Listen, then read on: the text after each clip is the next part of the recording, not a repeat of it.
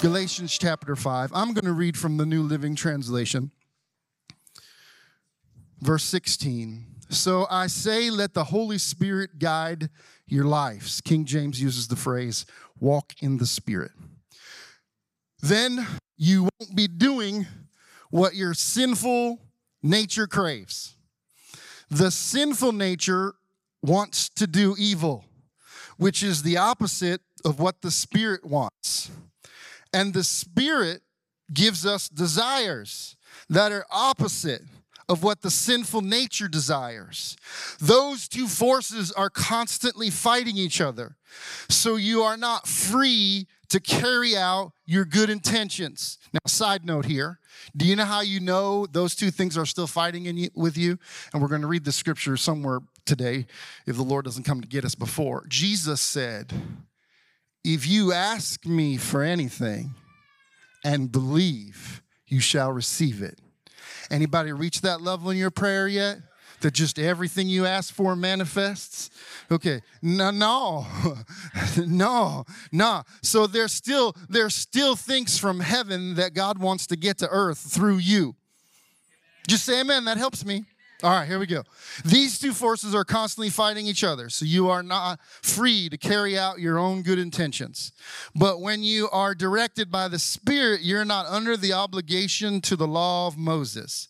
When you follow the desires of sinful nature, now, in case this ends up as a as a, a spot on TikTok, or in case this offends someone, I want you to know I'm simply just reading what the Scripture says.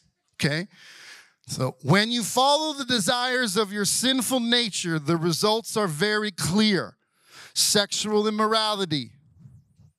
I thought it would be quiet.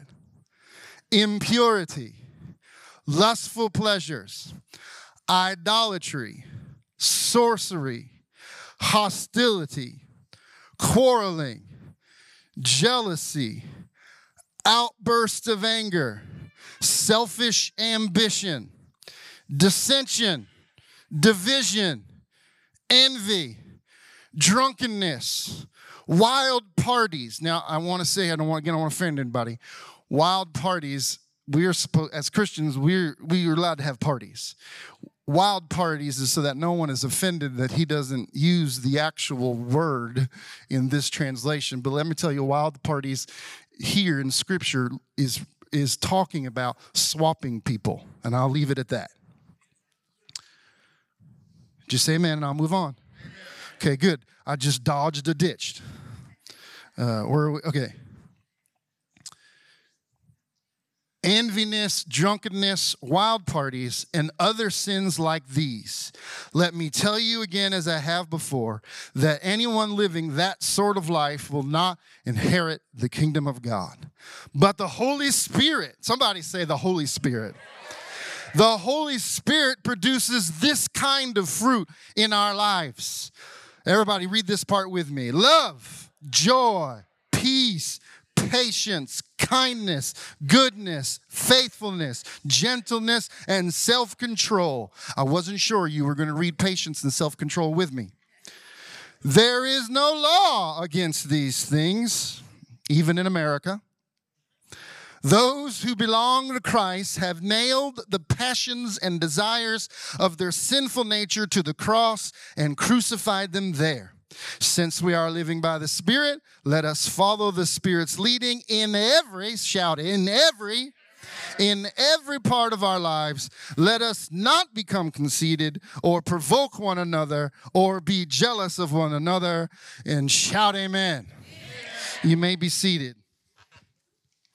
I have lived long enough and had enough birthdays to become known as old school. So please, please, as I preach this morning, understand that that is the framework in which I come from, in which that the Lord speaks to me as I study the scripture. Again, today I want to reference our freedom as Christians, as Pastor Corey taught us last week and talked about as Christians that we are freed to do the things. And the things in which the scripture that Paul here is getting to is to produce the fruit of the Spirit. We recognize that we continually have this battle between our natural nature and our divine nature through Christ. Just say amen. I know it's not popular. I know this could get me canceled. It might get a picket outside my classroom. It might.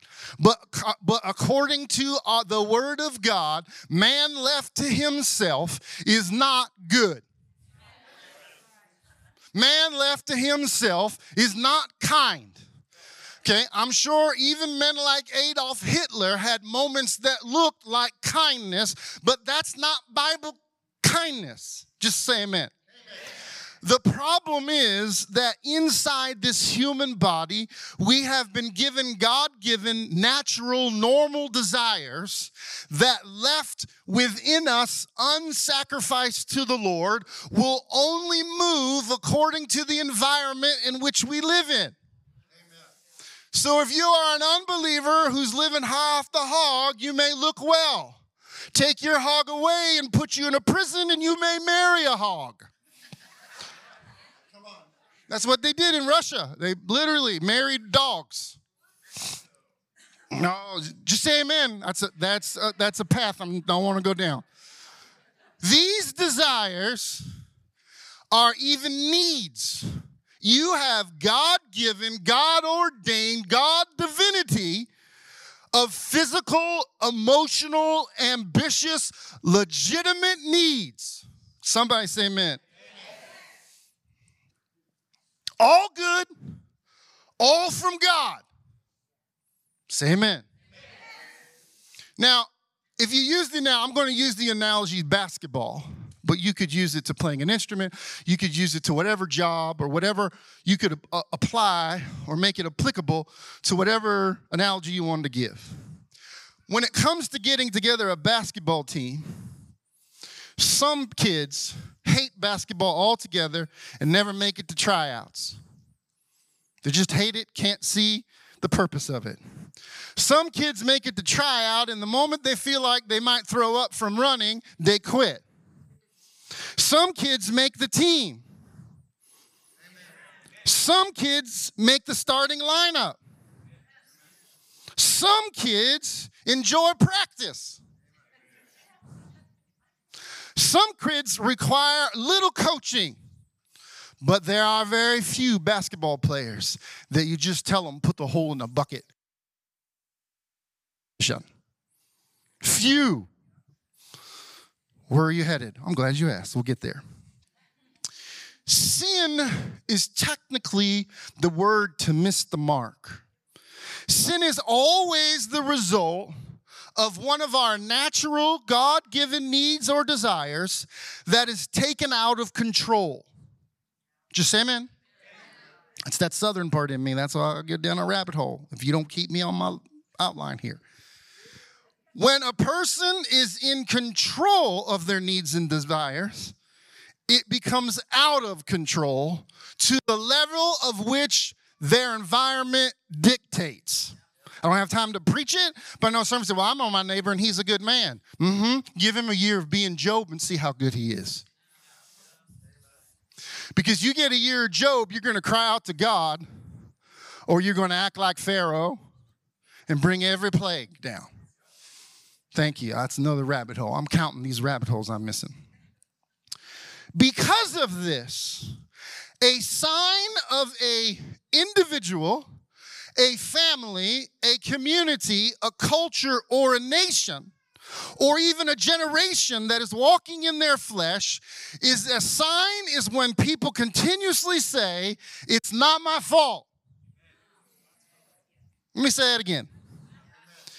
A sign of walking in the flesh is when an individual or a family or a community or a culture or a nation or a generation says, It's not my fault. Now, here's the transition in our country.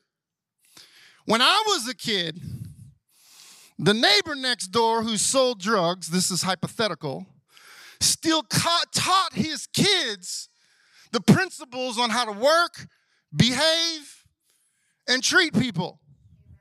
And I don't want to offend anybody, but the successful drug dealers were using the Bible principles to use to extend their drug business. And by drugs, I mean illegal. Today, we now encounter an environment that doesn't believe that there is any restraints. I didn't get the source, but I heard just this week that uh, we are now at a place in our country that 70% of Americans will live and die and never don the door of a church or be invited to one. I tried to find the source. I heard a minister say that. I'll say it one more time. A sign, and I'll just narrow it down. That a person says it is not my fault is a sign of continually walking in the flesh. Here's why. Because when there is no constraint of morality, when there is no connection to God, what I think I need, what I think I feel, what I think I am, what I think I must have, what I think I must take from you is what I really believe I should have just because I feel it. Now, I'm preaching a little better than you're shouting for a southern boy. I told Riley I was going to work really hard to stay to my notes we as Christians are called to walk in the Spirit and be partakers of His divine nature. Second Peter verse uh, chapter 1 and verse 4 says, And because of his glory and excellent, he has given an excellence, he has given us great and precious promises. These are the promises that enable you to share this divine nature. Sh- say, share his divine nature and escape the world's corruption, corruption caused by human desire. This gospel's not just about getting to heaven. When we crucify our human desires to his divine nature, we escape the corruption of this present world and walk in his marvelous light. Oh, I almost felt like I was in the South. Oh God, help us to walk in the Spirit. Help us be partakers of his divine nature. Is anyone in here willing to give up anything? Is anyone in here willing to do anything to be a partaker of his divine nature? Well, Philippians 3:10 says, "That I may know him in the power of his resurrection." You should shout there because the rest is not shoutable and the fellowship of his sufferings being made conformable unto his death. There's a, there's a phrase now, you just need to be your authentic self. Okay, I'm gonna say yes in the totality of that word, that word. If you mean like the prodigal son when it says, when he came to himself, okay, your real self is not in the hog pen sinning. Your real self is not five girlfriends and you haven't even seen your wife in a week. That's not your real self, okay? So if you mean by your real self be authentic, then I agree with that. But if you mean I'm in the hog pen and come join me, some of us have been ransomed too long, seen too many things to know I don't always get it right. I have to have conversations with God on a continual basis, but I'm not about to willingly, knowingly go join you in the hog pen, even if it costs me my life. Whew! I almost took, I felt that. That wasn't the Holy Ghost, that was my religious tradition. But it still felt good. Through a series of events in our life, starting with I nearly died, thank you for not saying amen to that. It's become more clear to me than ever in my life, both in knowledge and in experience, that the central focus of our Christian life should be the freedom to walk in the Spirit and the fruit of the Spirit to be alive in us. We're going to look at a couple things. Start with one sinful nature. I'm not going to read the list again, but I will tell you this they all have a connection to a natural, God given desire. I think as you look at the list, if he puts it up, you can read and listen at the same time. I pretend at school that kids can be on their phone and listen at the same time so you can read. That's not true. My kids don't have so that just sounded good to say. It's not true. They don't have phones. Um I think if you look at the list, though, listed there in verses 19, 20, and 21, it is a smorgasbord of what we see in our families, in our communities. What we see is how people think, how people want to solve a problem. This is exactly what happens when a man wants to solve a problem. And by man, I mean people.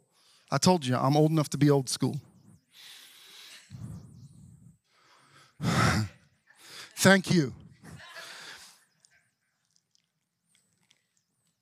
The problem comes for the Christian that what we don't recognize is that we're not running out with five girlfriends when we have a wife.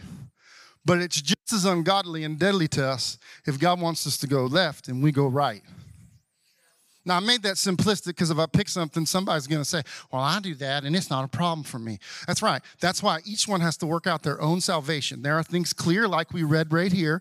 You cannot say that any of these things, we'll just pick one.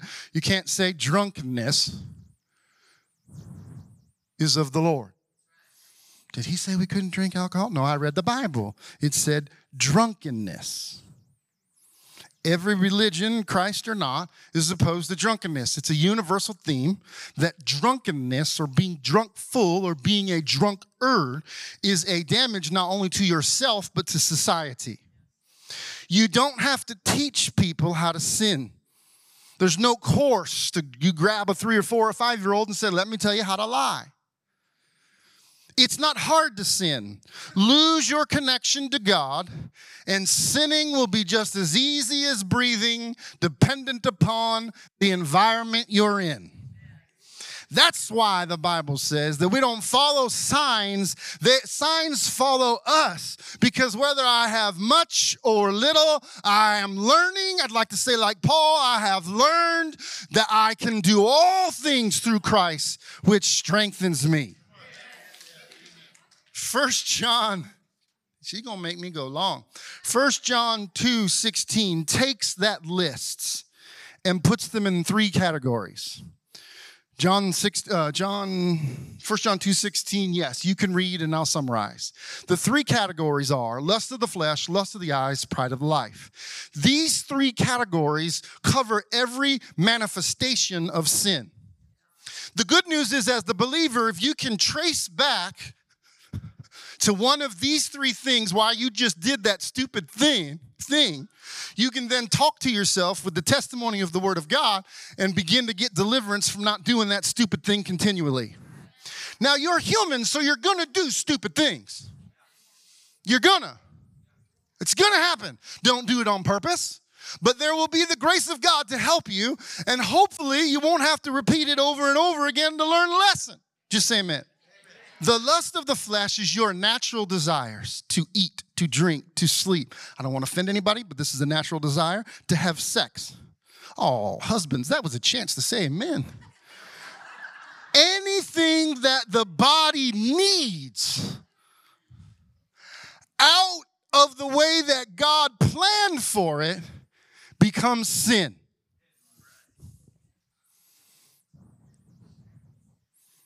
We can eat too much. We can drink too much. We can sleep too much. We can have relations with the wrong people. All of those.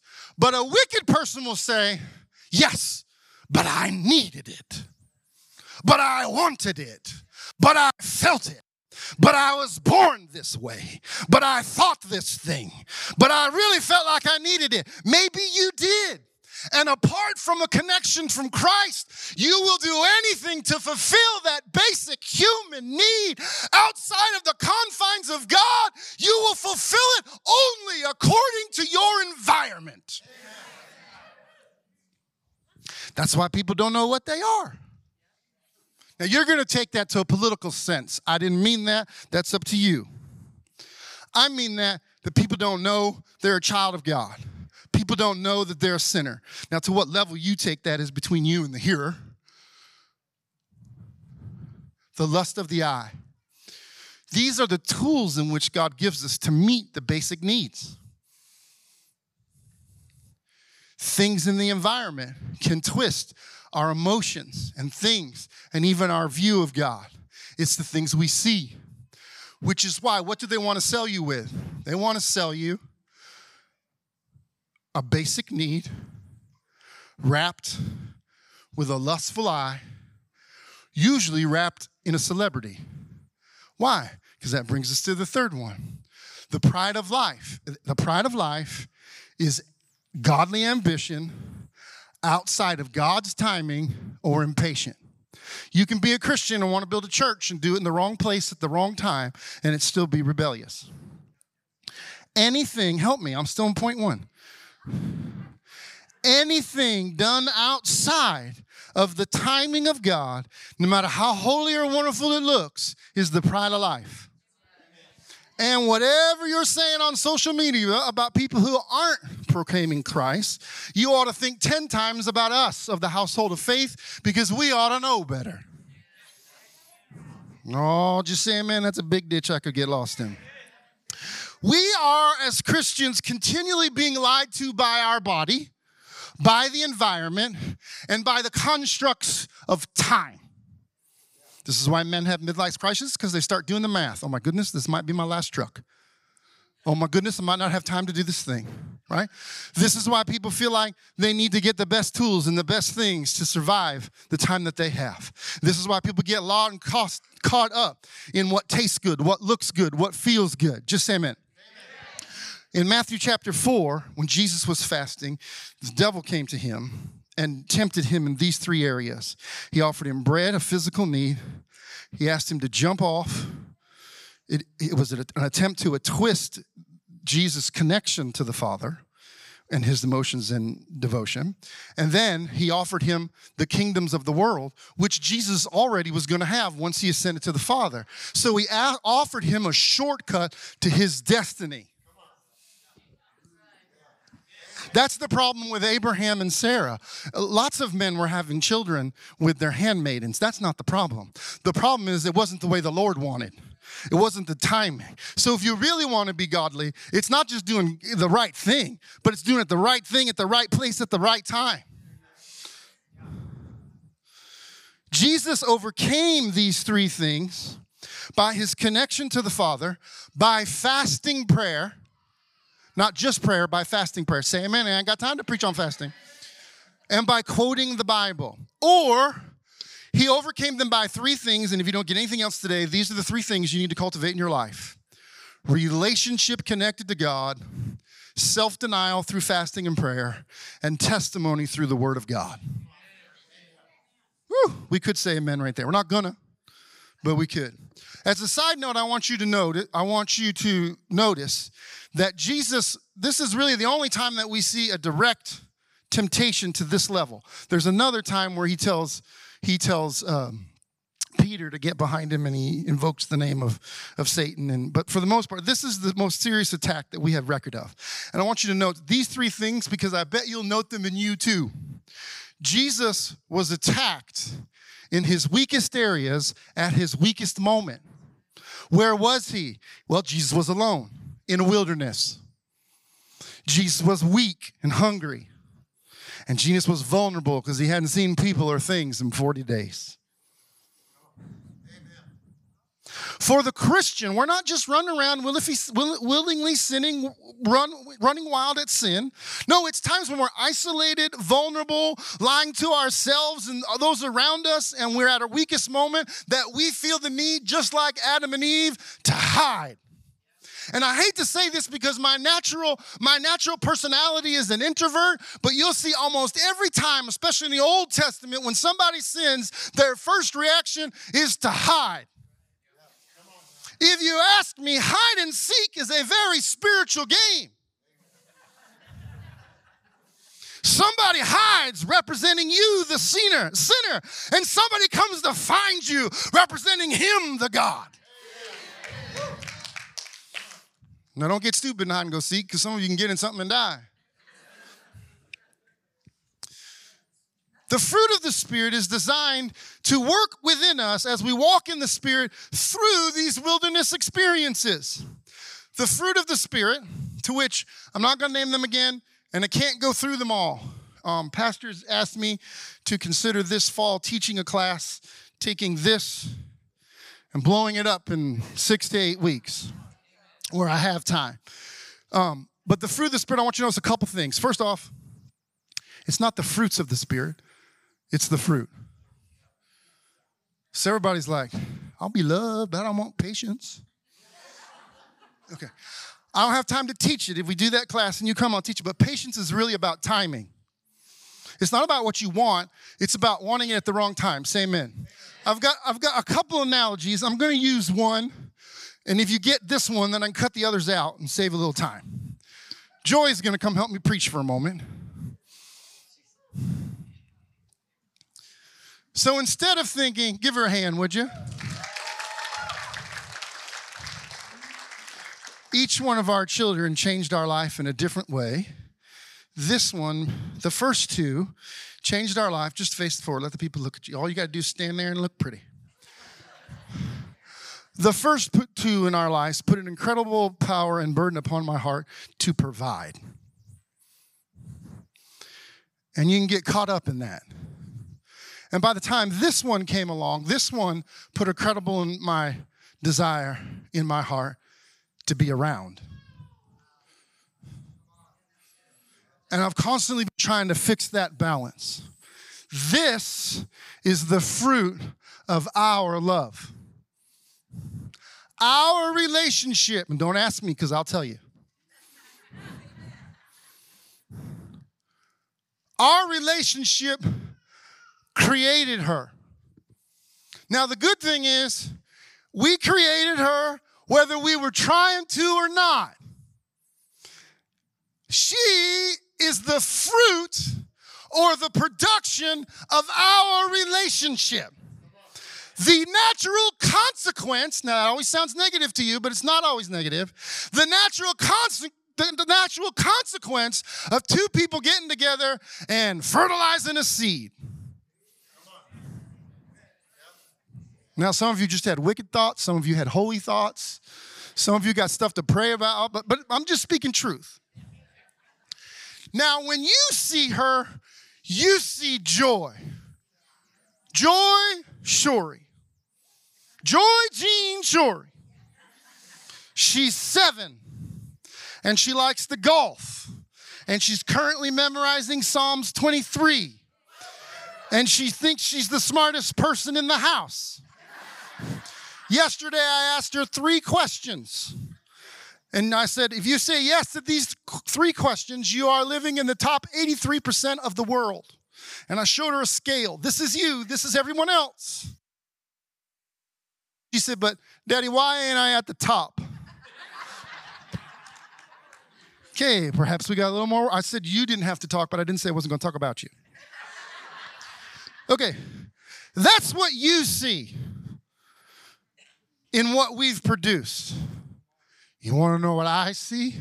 I see her holding her head like Sherry Richardson's, her grandma. Because her grandma's in there. I see her chin like her grandma Shorey, because grandma Shorey's in there. She's got hands that right now in our life make us cry because they look like Grandpa Richardson, who passed away last August. When you see her, you just see the farmer brought you a piece of grape. But what I see is the hundreds of years of man and woman and family and family coming together to produce a thing lies inside her every part of my past and every expectation of my future is all wrapped up in one.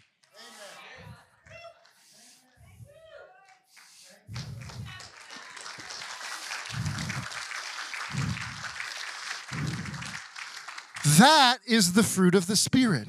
It's one fruit, and if you know what to look for, it's all in there. Let me say it like this I wrote this down because even I thought it was so good.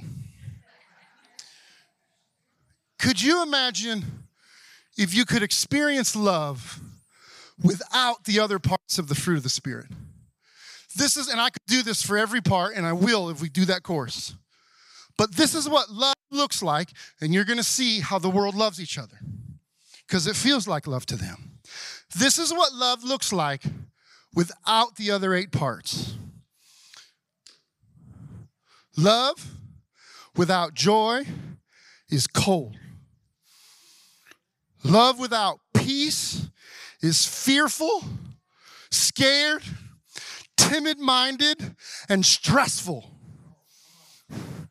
Love without patience becomes manipulation. I could spend an hour on that three letter word I said that starts with an S a few minutes ago on that part. Just say amen and I'll skip it. Love without kindness looks like what it looks like is an attempt to make things work together that aren't working together. Love without goodness finds people who are, who are serving their own hidden agendas. When two people marry each other and love each other, it works. When one person has a hidden agenda, gonna be problems. Lastly, and most important, importantly, love without self control is abusive as one tries to gain control over the other. You can't have love without the entire part of the fruit of the Spirit. How do you walk in the Spirit? Three things. I'm only going to talk about one. I'm going to run rush over the first two. If we do the course, I'll go further on the other two. But Jesus Jesus walked in the spirit. We see that in Matthew chapter 4 by these three things. Number 1, the word of God. Now, I don't want you to be confused that the word is something that lays in a page. No, the word is a legal document to your current situation and citizenship. He symbolizes it in the story of Joseph as a slave. That's a pretty good paid slave. Modern day translation, that'd be like an NBA player saying he's a slave. There's degrees of truth to it, but he's still living pretty good off Pharaoh's house. What they're saying is not a lie, it just looks different to those of us who don't make as much. I'm talking about. Okay? But then it is fulfilled when it comes along the New Testament says, hey, guess what? I made you a son. I, bought you and I redeemed you, but I didn't keep you out in the field. I didn't keep you separate. I didn't give you what was left over. I brought you into the house and I made you an heir to myself. That's what has to come out of our mouth. That's our testimony in the courtrooms of heaven. Secondly, I, I don't have time to preach it. There's a whole bunch of stuff that Pastor talked about when we came up to Passover. This is something that's become more real alive in our life. If you follow me on Facebook, you hear me talking about all the time and get like two likes because nobody wants to talk about fasting and self denial. But there are certain things that you will never get off your life and certain things you'll never get in your life if you don't go to God in fasting and prayer. That's all I got for that. But I will say, Psalms 19 gives to us the perfect embodiment of those things. I think we have it. Psalms 19. David prayed this How can I know all the sins lurking in my heart? Cleanse me from these hidden faults. Keep me, your servant, from deliberate sins. Don't let them control me. Then I will be free of guilt and innocent of great sin. May the words of my mouth and the meditation of my heart, that's my intellect and my emotions, be pleasing to you. Now, all I have time today, and I prepared for all this as I had time for, I don't have time to preach to you about what you think. I don't have time to preach to you about what you say. I don't have time to preach to you about what you believe. But all those three things start with a right connection to God. That's why the works of the flesh, the enemies of the systems of the world, listen, for a long time we lived where people were fine if we used the word God. So we stopped saying Jesus so it wouldn't be offensive to people. And we just started saying God. Now, if we just say Jah, they're offended before we can finish the Jesus part. Because there is authority in that belief, in that knowledge, in that reality that can break change, change hearts, change minds, rearrange situations like everything else is a temporary fix. Left to your own environment, left to your own thoughts, left to your own wishes, you will take a God given challenge and give it a man made result, which will only bring thorns, thistles, and heartache in the long run. But if you're connected to God Almighty, here's what he said, and I'm circling the runway. John 15. I am the true grapevine. This is Christ speaking. And my Father is the gardener. Again, I know this is not going to be popular. He cuts off every branch of mine that doesn't produce fruit. Oh. Cuts off.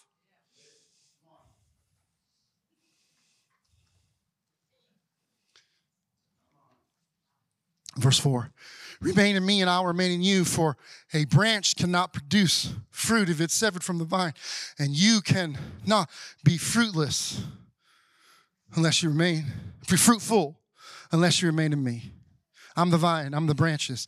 Those who remain in me and I in them will produce much fruit. Now, I know some of us, and it's okay if you're believing for that, you think that much fruit is houses and lands and all that kind of stuff. And man, if God, if God gives it to you and you believe for that, I don't have any problem with that. But I believe in context, what he's talking about is love, joy, peace, patience, kindness, goodness, faithfulness, gentleness, self control. I got about four sentences left and I'm going to close. When, you're, uh, when you were raised a Southern preacher, you're never done, you just finish.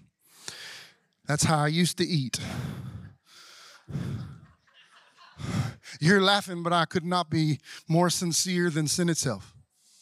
I prayed that prayer from Psalms, and all kinds of things in my life were revealed I'd never even thought of it to the point I'm not sure I'm going to pray it again anytime soon. What you think will produce what you say. What you say will produce what you believe. What you believe will produce what you do.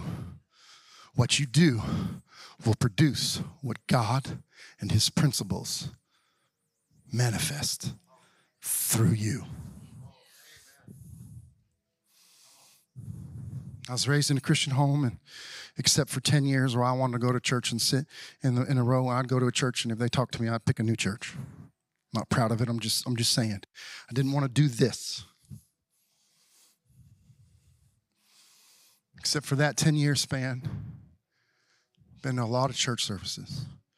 In fact, most Sundays before I come here online, I've already been in four or five. Just always have loved church. And it never really hit me until just a month or so ago. That's how, what a dumb, slow learner I am. That you have to exercise the thoughts of your mind like you would exercise to learn how to play the piano. Sometimes, as Christians, we get so caught up in what it looks like we're doing that we forget the foundation of what we're even thinking. Because what we're thinking is what we're really saying. And what we're really saying is what we're really believing. And what we're really believing is what we're really doing. And what we're really doing is what we're going to manifest, or God's going to manifest through us. Just say amen. So, what then shall we do? And, I, and if we do the course, I'll explain all these things. I promise. Each one will only, only take a month. I'm kidding. Here's what we do number one, be connected to God. Everything is the result of that. Now, I'm about to tell you something, and I'm not saying it's for you. Did at the Shorey house through time of prayer and whatever we decided that we were going to reinstitute. Yeah, I heard what I said but it's the truth. We're going to reinstitute family devotion and we're going to start with an emphasis on the fruit of the Spirit. And we put it in the scriptures of the fruit of the Spirit. We put it literally on the wall in nearly every room of the house. The first one was in the living room and went right up over the TV. As soon as I went over the TV, my mind thought, this is probably going to change some of the things I'm watching on that. And I'm not saying I was watching what you were watching. I'm just saying I was watching less than what I wanted him to manifest through me. There's a difference between I'm, I'm running around a drunkenness and then running around and not fulfilling my full destiny. Oh, I don't have time to preach that. I no sooner thought that, and my oldest turned and looked at me, who coincidentally is named Grace, turned to me and she said, Dad, I think this is going to change what we're going to watch in here. oh, let it be by the mouths of two or three. It's been established now. My point is, if you focus on all the things you can't do, you'll never be able to do it. I'm going to pray in just a moment. I'm going to pray two prayers. You're going to put up one hand if you got things on you you need off. So you got debt you can't pay. Come on. You got debt you can't pay. You got jobs that don't pay. Anybody there? You got addictions you can't cure. You got problems you can't solve. I promise you, if you go to the mountain and look at the mountain, you'll die in that mountain. But we're going to pray a prayer where you look to He who has overcome to He who has already redeemed you. And He's gonna let you, in those first few moments of prayer, feel like a redeemed slave. But if you linger just a little bit before that prayer, before that, the Bible talks about in Corinthians that godly sorrow worketh a repentance that not needed to be ashamed of. When there's godly, uh, when there's when there's godly sorrow that leads to a change of mind, it then leads to an understanding He didn't keep you a slave; He's making you a son. That's the first prayer I'm going to play. And then I'm going to pray for the people who need stuff put in them. Some of you need to be prophesying a little more. Some of you need to be quoting the scripture a little more. Some of you need to be. Um, some of you need to be saying, I'm a little more hungry for the things of God. I'm a little less hungry for the things of life. Some of you need things put in you, and some of you need things put off of you. And if you're not in one of those categories, you're either dead or blind. Who right now would give me a shout of an amen and say, I absolutely believe that Christ can change me afresh and anew this morning? Would you raise your hand? If you believe that, stand right now.